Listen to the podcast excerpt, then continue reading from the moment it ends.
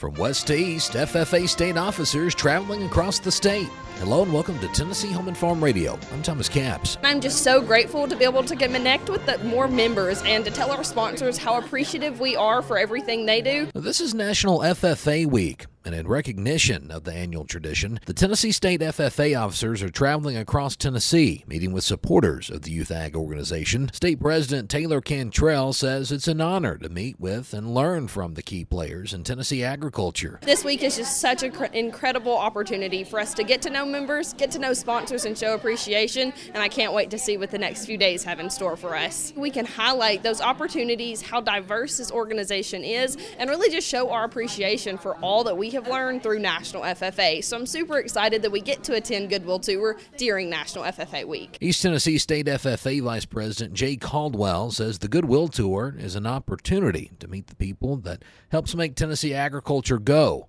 and also gives an opportunity to tell his story about the organization he loves. Truly, the backbone and foundation of our organization, the Goodwill Tour ensures that we go and visit with those people, remaining in goodwill with them, but also to express appreciation and gratitude for making all of this possible. Truly, without them, without the Tennessee Farm Bureau, for example, we wouldn't even be able to do this. The Tennessee FFA Goodwill Tour, sponsored by the Tennessee Farmers Co-op Foundation, um, is a way for us to give back to the people that give so much to us. Caldwell says FFA is essential in training up the next generation of agriculturalists and overall leaders in our country. Without the next generation, there is no agriculture and there is no world.